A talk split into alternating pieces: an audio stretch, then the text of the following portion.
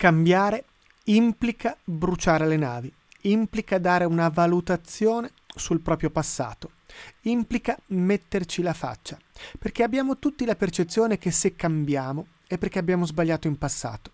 Non è affatto così.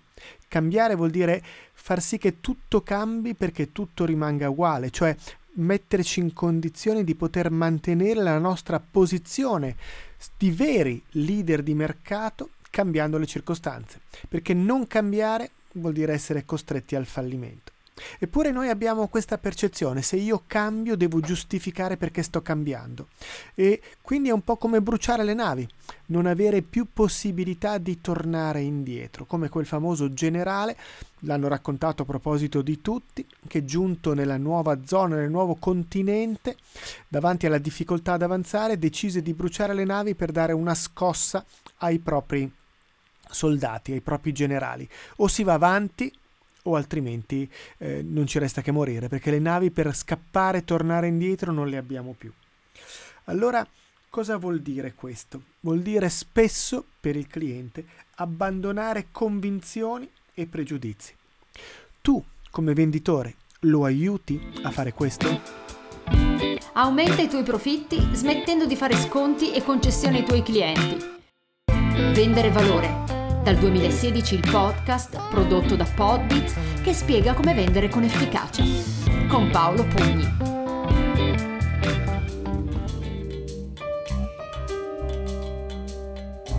Non è una recensione o un riassunto quello che voglio proporti con questa serie del podcast. È guardare a cosa un libro ha da dirmi e insegnarmi alla luce delle mie esperienze e di ciò che ho preso altre fonti per raccontarlo a te. Il venditore OneUp aiuta il cliente a farlo. Aiuta il cliente a cambiare, aiuta il cliente a capire che è prigioniero di pregiudizi e convinzioni che oggi ormai non funzionano più. Lo aiuta a liberarsi dalla prigione del abbiamo sempre fatto così. Ho alcuni esempi storici di questo, perché ogni volta per esempio che la tecnologia interviene, tecnologia nel senso più ampio del termine, interviene nella nostra vita e questo cambia il nostro modo di lavorare, abbatte dei pregiudizi.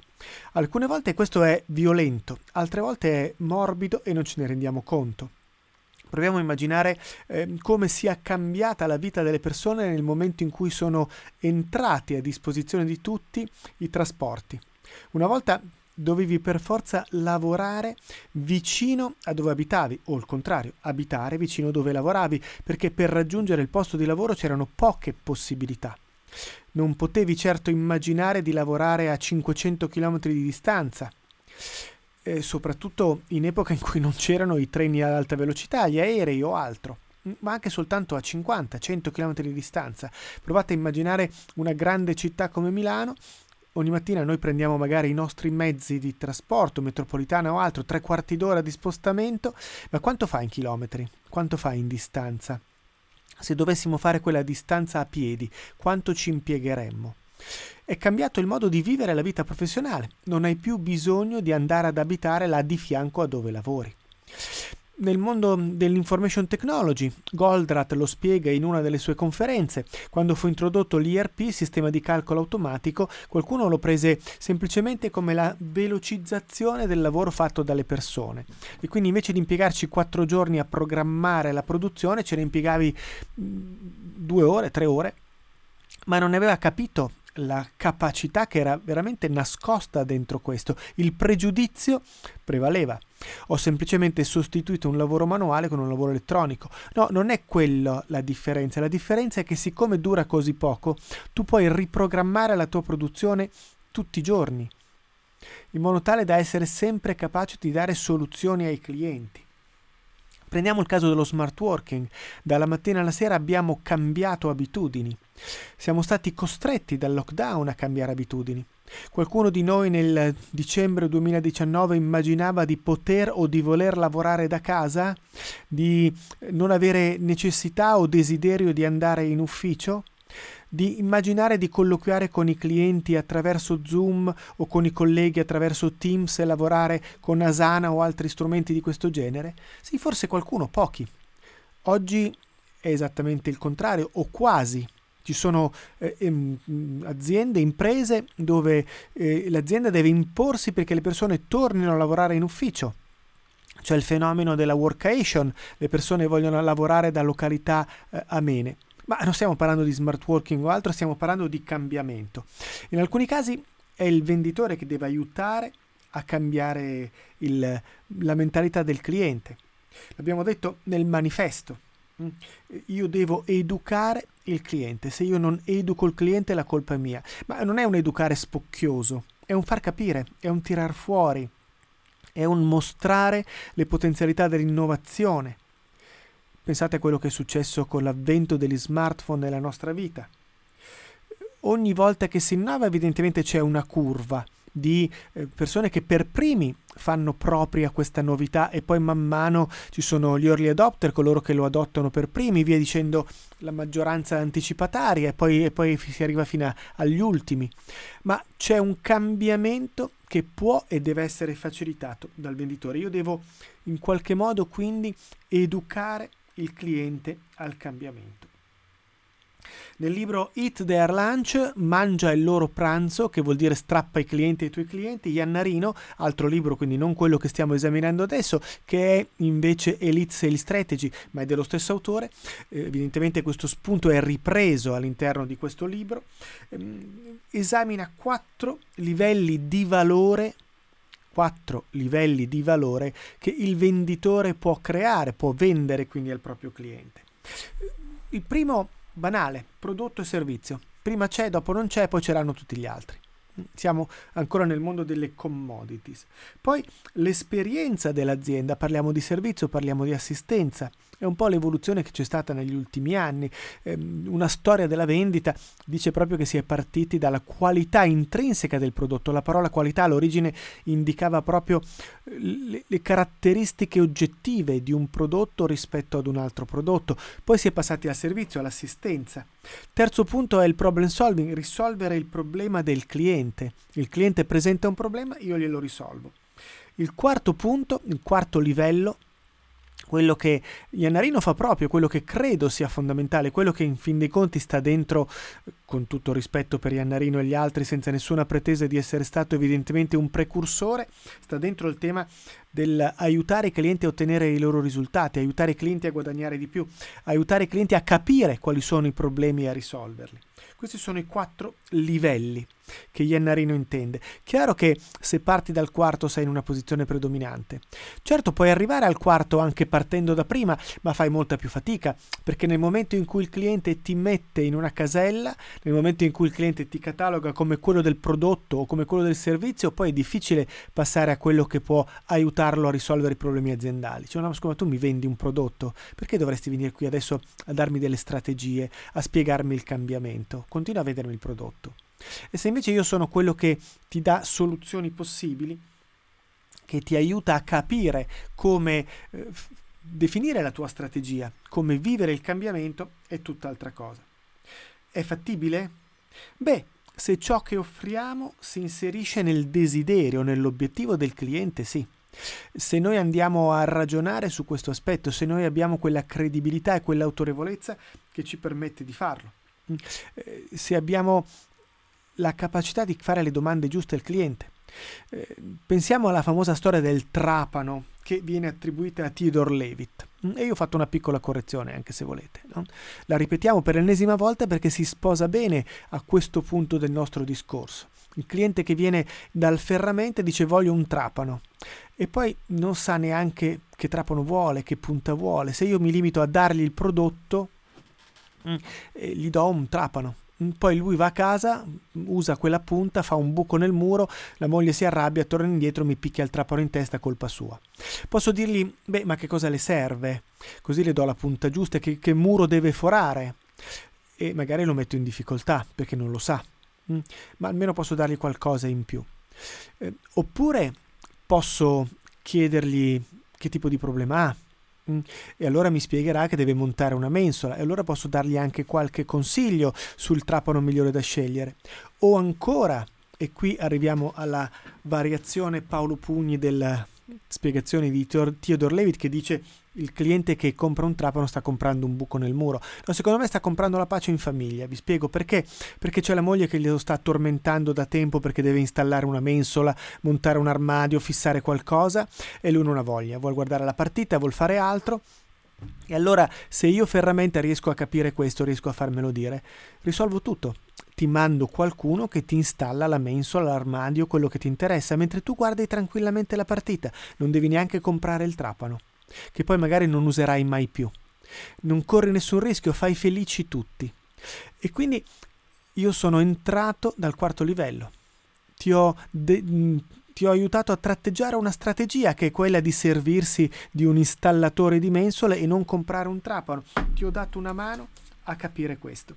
Io devo aiutare il cliente a capire perché questa cosa che non sa diventa importante. È un po' il momento 2, l'AHA Moment 2 di The Challenger Sales che abbiamo visto in una serie di qualche anno fa. Il momento in cui il cliente dice, caspita, a questo non avevo pensato, ero venuto per comperare un trapano e in realtà tu mi stai vendendo molto, molto di più la pace in famiglia. Corro, corro per una causa, corro per le scuole FAES. Per i rinvii dovuti alla pandemia mi trovo a correre due maratone in 35 giorni.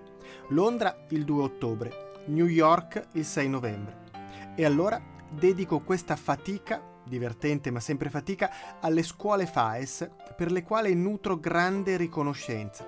In particolare per il progetto Borse di Studio Seguimi su Telegram, il canale Paolo Corre per il FAES e sostieni la mia campagna di crowdfunding Le Maratone di Paolo. Grazie. Iannarino nel capitolo 4 del libro Elite Sales Strategy mette in guardia anche da un altro grande pericolo che lui definisce la commodizzazione della visita. Interessante, capita spesso parlandone anche con i venditori in aula. Quando qualcuno cerca di stabilire una relazione con il cliente dice: Eh, ma io ho imparato, eh, ho imparato, entro da quel cliente, mi guardo in giro, vedo se c'è qualcosa di interessante e mi collego a quello che ho visto. Intrigante, andava benissimo negli anni 70-80, oggi forse un po' vecchio, per due ragioni. Primo perché non sappiamo se quella roba lì farà piacere o non farà piacere al nostro interlocutore. Gaff ne sono state fatte molte. Secondo proprio per evitare questo concetto della commodizzazione della visita fin dall'inizio. Quanti altri oggi entrando in quell'ufficio gli hanno fatto la stessa osservazione? Non necessariamente i miei concorrenti, altri venditori. La commodizzazione della visita vuol dire che io mi comporto come ogni altro venditore che il, il, mio interlocutore incontra. Non sto parlando dei miei concorrenti, sto parlando di qualunque altro venditore che vende qualcosa. Vogliamo farci ricordare o negare nella nebbia di venditori tutti uguali che fanno le stesse cose, dicono le stesse cose, contattano il cliente nello stesso modo, pur vendendo prodotti diversi? Per cui suggerisce di cambiare lo schema del colloquio. Lo schema iniziale, il percorso iniziale che parte dalla costruzione di un rapporto per raccontare poi siamo leader di mercato. Eh, lo so, lo so, non volevo dirlo, ma alla fine glielo dico proprio di cuore. Siamo leader di mercato, i nostri clienti sono importantissimi. Noi lavoriamo con le principali aziende in Italia e nel mondo anche devo dire. Eh. Le nostre soluzioni sono le più brillanti e quindi volevo capire quale problema possiamo risolvere con le nostre soluzioni non funziona più. Non è questo lo schema.